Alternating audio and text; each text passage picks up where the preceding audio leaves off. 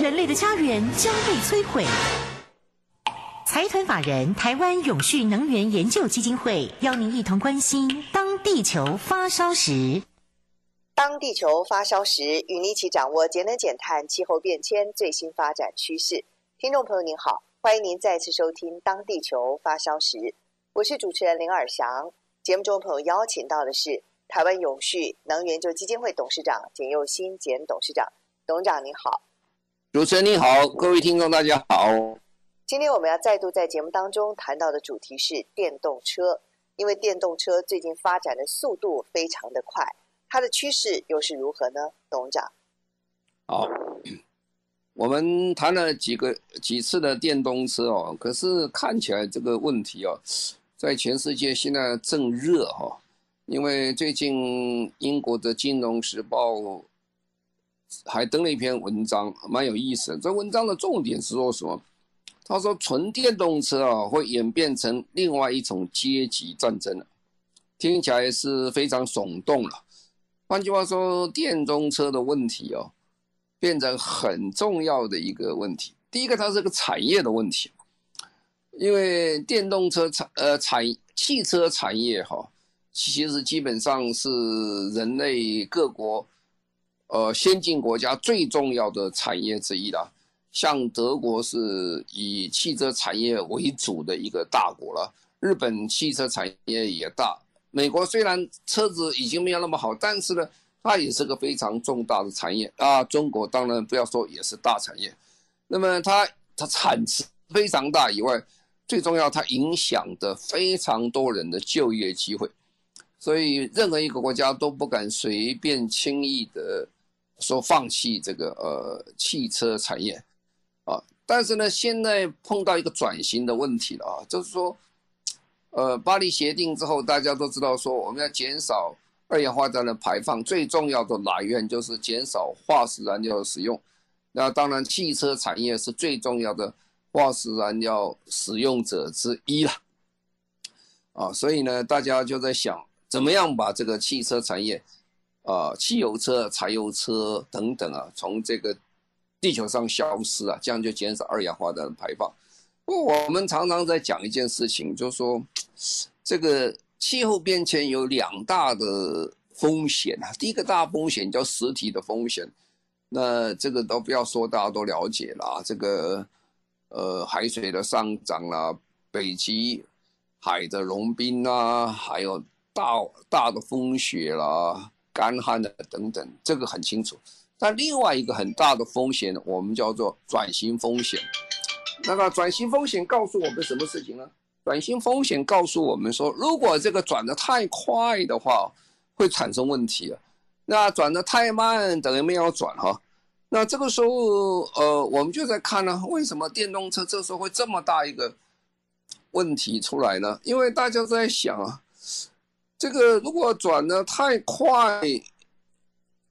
不但是就业会产生问题哦，可能对减碳都有害处了。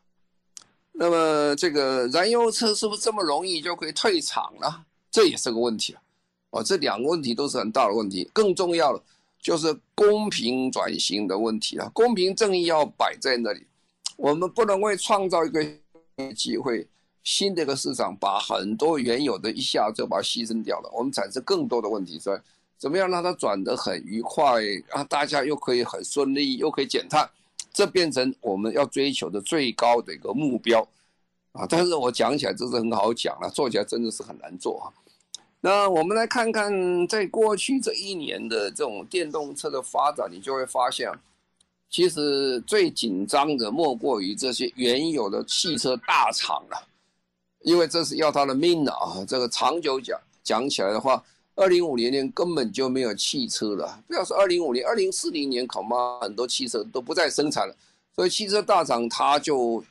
很很大的压力啊，怎么办啊？那我刚才讲，这就是转型的速度了。如果转慢一点，它将来就没有了；转快一点，它会不会产生问题呢？那么过去过去一年里面，很多的这个。汽车大厂，比如说通美国的通用汽车公司啦、福特汽车公司啦、德国的宾士汽车啦、瑞典的富豪汽车公司，他们都已经定下来啊，呃，这个要怎么样去发展它电动车啊？那么怎么样不卖这个呃燃油车啊？那么整个这个福斯汽车公司为扩大研发电动车，承诺要投入将近是五百二十亿欧元啊！哦，这个很多，相当于一兆六千亿台币哈。那么这里面最重要的原因是为什么突然之间他们关心这个事情呢？因为也就在这个时代哈，刚好各国政府跟联合国一起定下非常严苛的标准啊。各国政府定这个减少二氧化碳排放的时候，它并没有直接制定说，很多国家并没有直直接制定说，哎，你不可以再做汽车了啊。很多国家是说，不可以做汽车，不可以卖汽车了。呃，比如说英国是二零三零年不可以卖柴油车，不可以卖汽车啊。那纽约跟这个呃加州也定二零三五年不可以卖汽车，卖卖柴油车。但是有些国家像欧盟哦，欧盟它就定个都说好，你还是可以卖汽油车，还可以卖柴油车。不过呢，你要通过我的检核标准，我的检核标准是说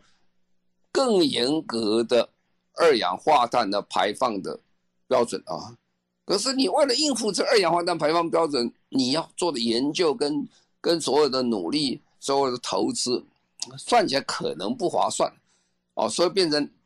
很两难呐，你要不要做？你做的话可能会成功，可能不成功，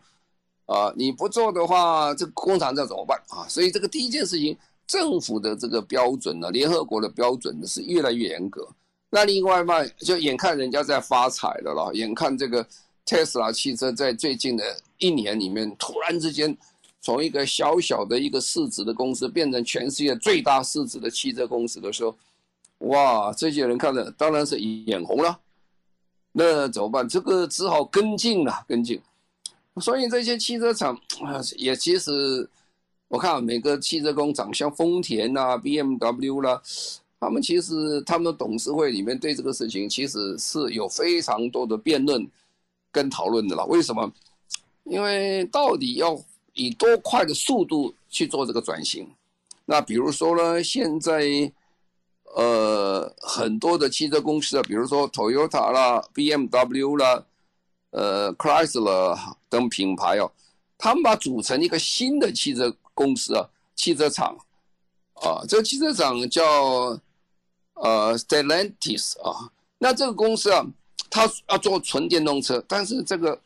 讲是这么讲啊，他们还是担心啊，如果跑太快哦。到底是对公司好不好？对社会好不好？对气候变迁好不好？所以大家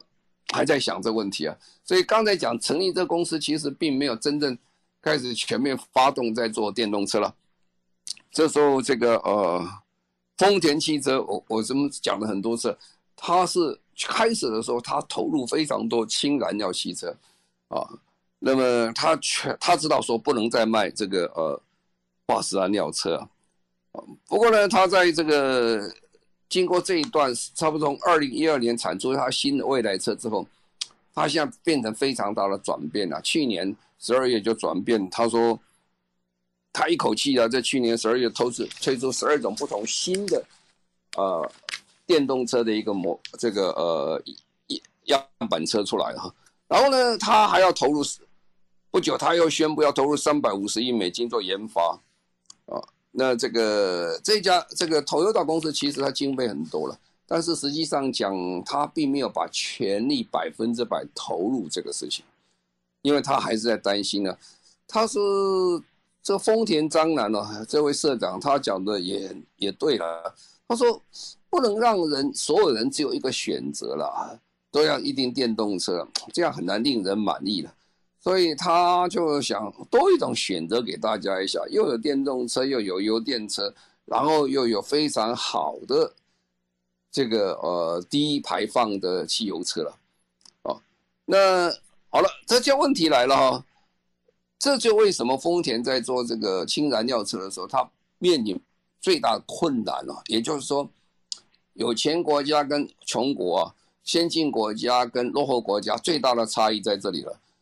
当年氢汽车在日本丰田决定的时候，因为日本是一个富裕的国家，他要去做氢加氢站比较容易啊。其实现在看起来也是很困难了，呃，因为这个投资蛮大的。那日本这么有钱的国家，他都觉得有困难的时候，当然你其他国家更困难了。所以你要到东南亚国家或者到非洲国家做加氢站，哦，那个的困难程度比现在加油站困难的非常多，所以这是很大的问题啊。那加氢站是一个很特殊的一个呃呃投资啊，那其实加电站也不容易了。所以现在我们就在看了呢，很多低收入国家哈，它根本连基本建设都没有，你还要叫他去做加电站，所以这个讲起来也不是非常的，讲起来也不是非常的正确了哈。所以现在大家来看来看去哦，现在全世界发展电动车最快是什么地方？第一个是西欧，啊，第二是中国的一线城市，哦，中国非常大了，一线城市它的这个基础设施非常之好。但是还有很大一个腹地，其实它很困难，啊，那西欧跟中国一线城市变成全世界的主流市场。当然，美国现在全力在追赶呐，那这个呃，拜登呢，呃，电动车也是他的最重要工作主轴政策主轴之一了，啊，那现在除了这个中国、欧洲、美国之外，电动车在其他的国家销售量。大概只有百分之一左右了哈，那是少之又少。那充电的基础设施可以是讲很难跟上这个所有的一个步伐了，因为它一般比较落后国家或经费比较不足的国家，它其他基本建设都来不及的，它还给你做加氢站，其实不太可能啊。所以现在结果会产生一个现象，就是刚才讲的主题啊。全世界就分两个系统了，一个是穷国，一个比较富，一个富国，啊，一个比较有钱的国家都开始采用电动车了，啊，但是开发中国家或者比较落后国家，他不是不想开电动车，他没有能力去做电动车，他也没有这个基础建设，他还是一样开的，呃，老旧的燃油车了，或者他根本连车子都买不起，所以你就会发现哦，全世界就变成。两个系统了，一个是富裕国家都开始进入电动车时代，一个是开发中或未开发的国家都还是用老旧的汽车，或者根本就是买不起这个车了哈，那根本就是车子都买不起啊，所以你可以看这个过渡时间呢，我们在转换时间呢是非常非常困难，那就是看政府的政策是怎么样，这个。老百姓又买不起电动车的时候，那你减，假如说减少二氧化碳，其实是不太可能了，反而会延长这个旧车的使用时间。所以这个在改变的时候，很多人也在想，在联合国大会里面也在想，联合国大会其实一直有在想个问题了。呃，虽然联合国大会每次开的都还算顺利的过去，勉勉强强的过了，但是还有一些大部分的国家呢都在讲。真是不公平啊！为什么不公平？我们的国家这么落后啊，我们从来没有排放二氧化碳啊，或者排放真的是很少，不像你们先进国家那么多。好了，那今天你们要改的，说改就改。你们用完了这些二氧呃油，放出那种二氧化碳才，完成了基础建设以后，你现在告诉我说不行啊，啊，那我以后就不行啊，说这这条路是成长，不是很成功的成长的路。啊，你也没有告诉一条新路怎么走啊？那这个对落后国家讲起来，再讲起来，真的是要他的命，就是这样啊。所以现在声音有很大一声音在这个呃汽车厂里面，啊，对这个担心呢、他说，如果法令继续这样走这么快的时候，他们很担心，就是说很多汽车厂因为没有办法应付这个新的法律。一不小心啊，汽车厂的经营会这个呃产生很大的困难，所以他们有另外一种想法在讲说，哎，另外一种讲法是讲什么？另外讲说，你不能只看汽车的排放啊，因为污染源的排放，我们通常讲讲汽车的排放，你要讲 life cycle，就是它生命周期排放。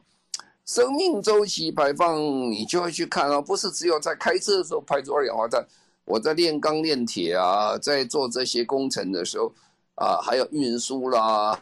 过程当中我的排放也很多啊。啊，这个排放我们要一起算。那如果我这个汽车能够做相当好程度的回收的时候，可以这么讲，二氧化碳排放其实相对程度也会减少很多了哈。那这个时候也要去跟这个呃电动车去做比较哈。所以这个道路上电动车越来越多的时候，会不会对真的是对气候变迁就友善一点会好一点呢？呃，大家都还是有不同意见的，特别是汽车制造厂，呃，还是有不同的想法。这也就是为什么汽车制造厂里面的决策人员一直有一个想法，就是说很不情愿啊，第一个要改这个很困难啊。第二个就是说，如果你压的这么快，压赌注压这么快的话，是不是真的有减少碳排那么多了？哦，那是不是全部压上呢？压上去这个资金的话，到底是划不划算？啊啊，特别是丰田啊，我讲过，他们做的这个油电车是做的最好的了。如果我们能够把制程再修改再做，然后再回收做得更成功的时候，其实二氧化碳排放还是可以，呃，大幅的一个减少了，以避免说未来这个纯电动汽车，你一下投资那么多，把这个旧汽车厂一下子把它淘汰掉，那其实真正对人的经济损失还是蛮大的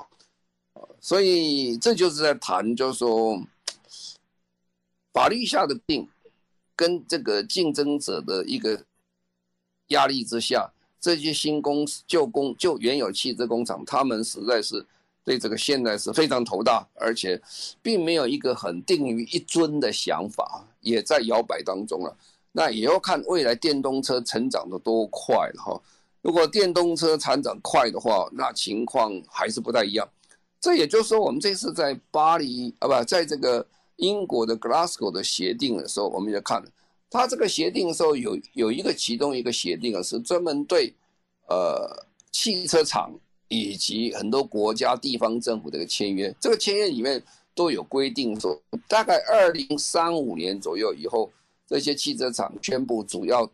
都在卖这个电动车的，不再卖一般的汽车柴油车了哈。啊，但是你要看哦，这个里面谁签的约，谁没有签约。啊，大部分的西方的这些国家都签了哈，先进国家都签了，那么很多大厂都签，一个是美国、中国是通用汽车的最大市场，但是通用汽车公司在这个这次签的签的协定，他没有签约，哦，因为其实讲他们也着眼说，是不是真的大家有能力真的做到这么多呢？也是一个想法。所以看看，大概可以了解说，从刚才分析讲起来，呃，这个转型非常快，风险很高，而现在大家也很担心，是不是真的可以减少那么多碳？而且在加电站没有完全完成之后，是不是很顺利推行？是大家现在非常担心的事情。好，我们现在就要稍微休息一下，稍后回来继续进行今天的当地球发烧时。在所收听的节目，中广新闻网《当地球发烧时》，我是主持人林尔祥。节目中为朋友邀请到的是台湾永续能源就基金会董事长简又新简董事长。我们今天在节目当中一开始谈到的是电动车发展的趋势啊，让您更进一步的了解。那么接下来呢，在这个阶段我们要谈到另外一个主题是循环经济，董事长。我想今天谈的问题是循环经济哈，循环经济其实在台湾现在非常的夯哦，因为它是我们政府五加二的一个重要的一个经济政策之一了。那为什么大家会谈循环经济呢？因为联合国说未来时间我们要减碳啊，到二零三零年要减碳百分之四十五左右，那么到二零五零年要减几乎就是百分之百碳中和的状况。那这时候他就分析了一下减碳最好的方法，当然我们用开第一个就简单，我们就用再生能源了哈，啊或者再生能源不行的话，我们就提高我们的能源效率了哈。再提高能源效率不行的话，我们就用碳回收、碳捕捉回收。不过这样加来加起来，其实还是不够了，没有办法解决这问题，没有办法解决问题，就再去想，有时候其他方法了。当然，去种树啦，这些都是方法。那其中有一个就是说，我们能不能不要用很多的东西了，就是我们的这些呃能资源在能在资源方面是不是能够减少？比如说最简单的一个做法，就是说我们都知道。今天所有台湾中钢做得很好，但是中钢的钢从哪里来？中钢工从澳大利亚来，煤从哪里？从澳大利亚来，所以我们每个人平均运输的量都很多了。那工业发达的关系啊，全世界所有的资源跑来跑去哦，平均现在每一个人哦，很可观哦，我们每一个人平均一年把全世界这些流动的这原物料，包括吃的，呃。黄豆、玉米等等，还有这些钢材啦，或者煤炭等等，平均每个运输量是十公吨啊，每一年一年是十公吨，这非常大。如果我们不要运输这么多，那怎么办呢？就是这个东西，比如说钢材啦、钢铁啦，如果能够把废钢重新再提炼，如果把旧汽车重新再再重新提炼，把我们手机里面的这些呃稀有金属再提炼的话。我们就可以减少非常多的运输，也不要再挖矿山、挖什么，产生非常多的二氧化碳，所以这叫做循环经济。那循环经济的做法有非常多种了哈。我们一般人讲循环经济，第一个都想到我们台湾过去做的非常成功的，呃，这个呃，回收废弃物等等啊，啊，回收废弃物，我们在一九八七年环保署成立的时候就开始推行。呃，垃圾回收等等啊，也超还也在工业废弃物的减废等等，啊，那这是一种了。那另外一种，比如说我们啊，延长生命周期，就是这个东西如果可以用三年的，你就用三年，不要两年就不要了啊。这最明显就是 iPhone 啊，大家现在用的手机，这个手机其实跟五年都还蛮好用，可是它每一年都推新的 model 出来，所以大家一两年就换，一两年换，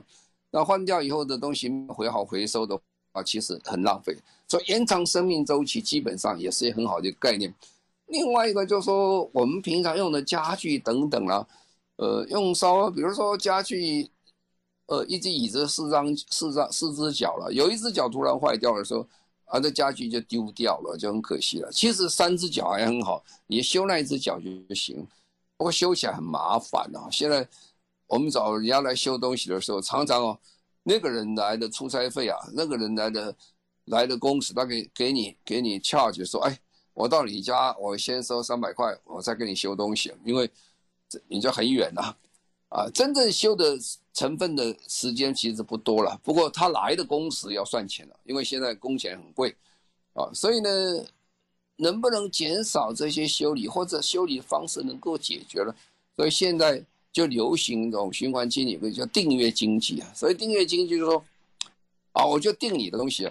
那有一点像我们租车一样，啊比如说我我们租一个汽车啊，租个汽车，那租三年了，我就不买车了啊。那三年里面车子有问题，你帮我修啊。那么三年以后，我我也不要去想去卖车什么东西，你你处理那个车。啊，那我我减少我所有的困难，虽然也许可能价钱稍微高一点，可是我减少非常的困难。那租车还是比较小容易懂的一件事情。现在进步到什么状况呢？现在就说，呃，我们在订阅经济讲说，我如果有一栋房子啊，我要装潢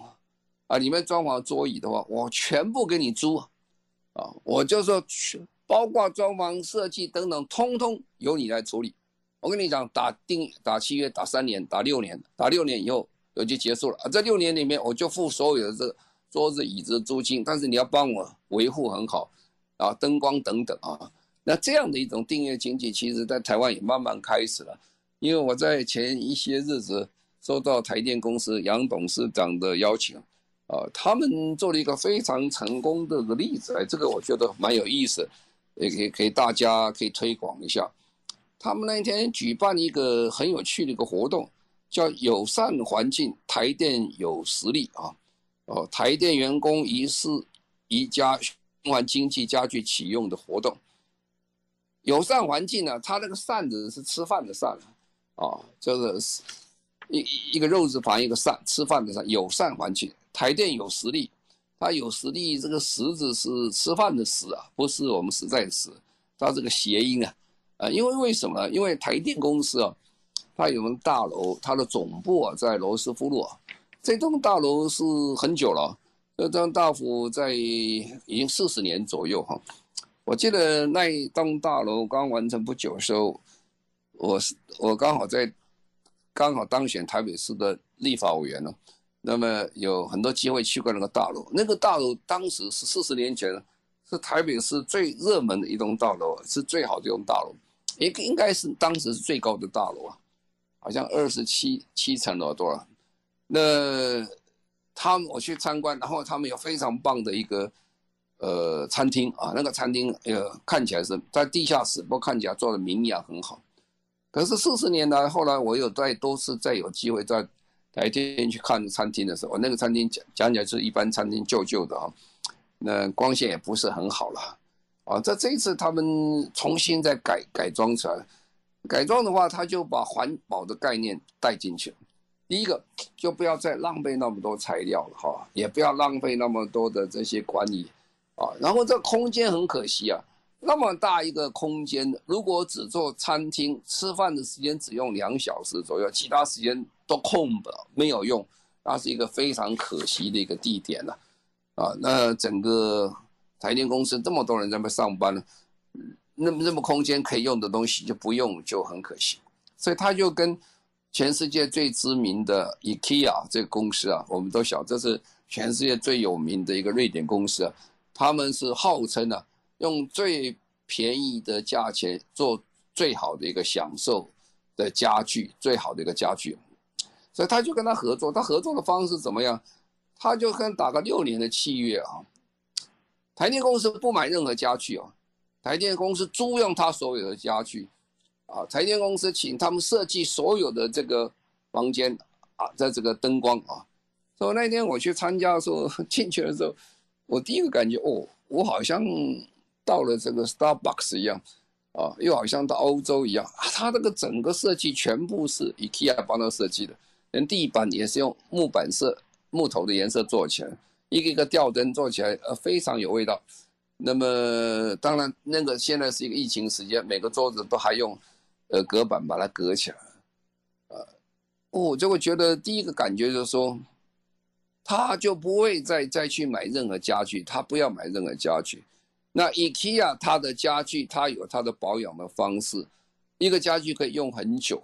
坏了还可以再修，啊，修了以后再重新油漆以后又变成一个新的可以再用。而且这个房间的好处在哪里？刚才讲一个房间平常只能用吃饭嘛，两小时、三小时最多，那其他时间就空的。哎，这个变成一个很好的一个交易的空间出来，因为很漂亮，设计出来有点像什么？有点像 Starbucks 那种感觉了。啊，里面还有小房间，还可以当会议室啊。就是我不吃饭时间，我可以当当会议室来做，啊，充分使用时间，呃，这个空间的利用，然后对员工的等于。福利的多个照顾了，有很好的一个休闲空间，吃饭也很好，所以这个就是现在的概念，就是说我们在做任何的一个呃家具等等啊，我不需要去买了哈，那好的东西我可以继续可以再使用，这个的观念有点像什么观念？这有一点观念像，呃，我们在做任何的买汽车买什么东西，都从买变成租。啊，租变成长期租约，长期租约的时候，把所有的啊所有的物件做最好的保管，那这就是一个循环经济概念，就不再浪费了，就是。好，我们现在就稍微休息一下，稍后回来。您现在所收听的节目《当地球发烧时》，中广新闻网为您播出，我是主持人林尔翔。节目中朋友邀请到的是台湾永续能源就基金会董事长简又新简董事长。循环经济听过很多次，来听听董事长告诉你的新的观念。董事长，好，嗯，那种订阅式的经济就是这样，以以租代买了，我就不再买了哈。那各位可能这样听起来没有什么概念，我讲个数字给你听听，你大概就知道哈。因为我们过去的概念，现行经济概念，就是有人制造的这个家具的，然后你去买了，买了去用了。用了用的不好了就丢掉啊，所以我们常常在路边有时候看到哈，有人在做这个房屋的整修了啊，这个房子住了二十年、三十年，整修以后哎，他就很多家具就一些倒就倒出来倒掉了啊，他们要重新整修，全部装潢装做新的装潢。其实你看那个桌椅子都还蛮新的，都蛮好的哈。呃，如果有些有点脏的，油漆一下又变得非常好啊，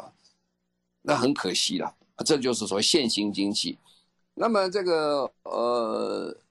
循环经济就是说，那个很好的桌椅啊，你回来去重新再把它修理、再摩擦一下，再磨平一下，然后再涂油漆啊，变成很新的了，是吧？啊，所以这样的话就很大差别了。所以他们这一次跟他的合作了，他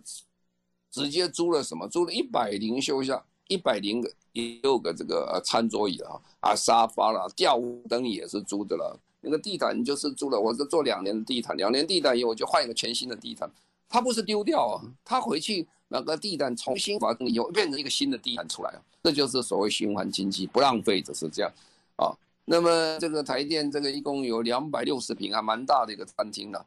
啊，四百三十八个位置啊。它不但可以用餐了，可以开会啦、做会议啦、举行活动啦，哦，那这是很棒的事情。就是说，而且它环境很好，比原来我们一般哦，老实讲，一般的国营事业设计的都是很矮板了，都是方方正正的，很好，呃，可以用而已啦。它是不是啊？它这个设计的话，变成像欧式的一种设计，哎，感觉是不太一样。你在里面觉得还蛮愉快的啊，就好像喝咖啡一样。你喝普通咖啡店跟那 Starbucks 咖啡店感觉是不一样，呃，那那是蛮蛮好的了哈。那所以就这样，他这样算一算，它可以减少这个六公吨的家具的废弃物了，可以减少二十公吨的碳排放，啊，相当他们每一年种两千棵树了，啊，那么它这个循环的供应链呢，让这个整个家具的寿命可以延长的非常非常多啊。那么这个是一种概念，在很多的公司也是这样，很多公司比如大工厂，它有润滑油，啊，你我常常去买润润滑油来灌，灌了以后润滑油用久了以后，润滑油的品质就是不好了，不好有的就倒掉啊，啊，缺的人就直接倒到水沟里面去了。那么比较有道德的，有呃这个呃社会责任就把它收起来，啊，再拿去卖掉或处理掉。那其实现在有个订阅式的这个呃润滑油，就是说，我就给你订，每每每几个月我给你换啊，你用不行了我就换啊，所以他根本就不买了，我就给你订啊订啊这个月呃订多少这个呃润滑油我使用，使用了一段时间我就收回去了啊，这种订阅式的概念呢，现在在全世界算是一个很夯的概念了，就怎么样？让我们这个社会的生活形式从过去的线性用完就丢，现在不是用完回去，回去重新提炼啊，有时候重新制造哦，重新生产啊，那么家具可以重新再使用等等啊，这就是说订阅式的经济，一个循环经济的概念了。那我觉得这次呃台电这个做法，我觉得很值得其他公司可以做个参考一下。嗯，好，非常谢谢我们台湾永续能源就基金会董事长简尤新简董事长，谢谢您。好，谢谢各位，再见。也谢谢所有听众朋友您的收听，我们下个星期同一时间再会，拜拜。